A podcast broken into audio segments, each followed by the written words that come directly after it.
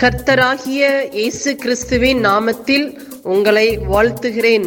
Panchkula Bethel IPA சபையின் மூலமாக நடைபெறும் இது தினசரி வேத தியானம். இந்த தியானத்தை கேட்கிற உங்கள் மேல் கர்த்தர் தமது முகத்தை பிரசன்னமாக்கி சமாதானம் கட்டளையிட கடவர். காட் பிளஸ் யூ தேவனுக்கு மகிமை உண்டாவதாக. அப்போஸ்தலனாகிய யூதா எழுதின பொதுவான நிருபம் முந்தாம் வசனம்.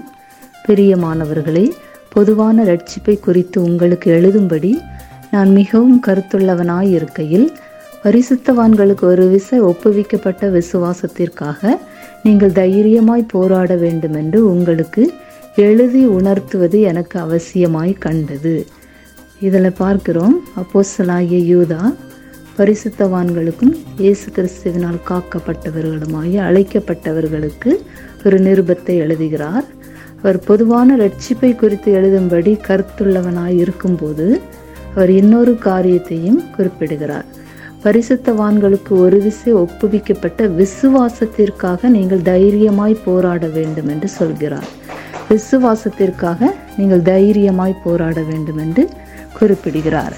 ஏனென்றால் அந்த நாட்களில் அப்போஸ்தலர்களுடைய நாட்களில் அநேகர் வந்து இயேசு கிறிஸ்துவை மறுதளிக்கிறவங்க பக்தியற்றவர்களாகிய சிலர் பக்க வழியாய் நுழைந்திருக்கிறார்கள் என்று அவர் வலியுறுத்துகிறார்.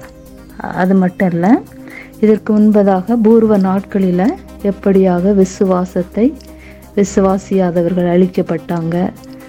அவர்கள் எகிப்தில் எகிப்தில் ஜனங்கள் அழிக்கப்பட்டதை குறிப்பிடுகிறார். விசுவாசியாதவர்களை தேவன் அழித்தார். ஆதி மேன்மையை காத்து கொள்ளாமல் இருந்த தேவதூதர்களை அவர்களுக்கு ஏற்பட்ட நியாய தீர்ப்பு அவர்களுக்காக வைக்கப்பட்டிருக்கிறதை சொல்கிறார். அதே போல் சோதம் குமர பட்டணத்தாருக்கு நியாய தீர்ப்பு வைக்கப்பட்டிருக்கிறது. அது மட்டும் இல்ல பதினஞ்சாவது வசனத்தில் பார்க்கிறோம். தேவனுடைய வருகையை குறித்து சொல்கிறார். ஆயிரம் ஆயிரமான தமது பரிசுத்தவான்களோடு கர்த்தர் வருகிறார் என்று முன்னறிவித்ததையும் அவர் இதில் குறிப்பிடுகிறதை பார்க்கிறோம்.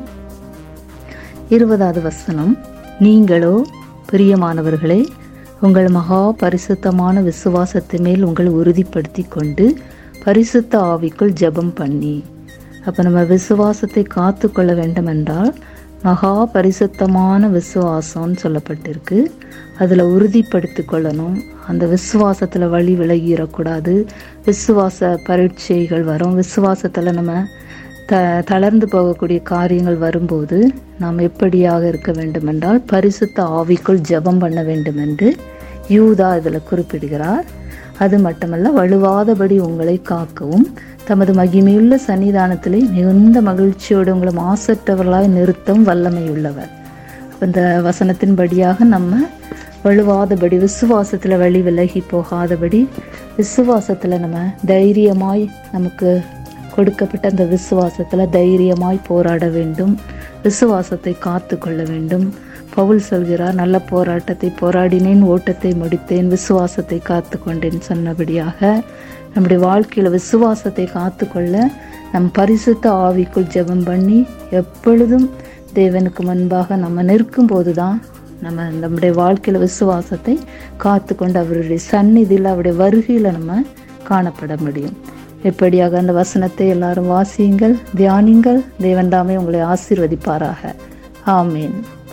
நாம் செபிப்போம் பரலோகத்தின் தகப்பனே இந்த ஆசீர்வதிக்கப்பட்ட காலை வேலைக்காக உமக்கு நன்றி சொல்லுகிறோம். இந்த வேத வசனத்தின் மூலமா எங்களோடு கூட பேசினதற்காக நன்றி. இந்த வேத வசனம் எங்கள் வாழ்வில் கிரியை செய்வதாக உங்களுடைய நாம மகிமைப்படுவதாக இயேசு கிறிஸ்துவின் நாமத்தில் செபிக்கிறோம் எங்கள் ஜீவனுள்ள நல்ல பிதாவே. ஆமேன்.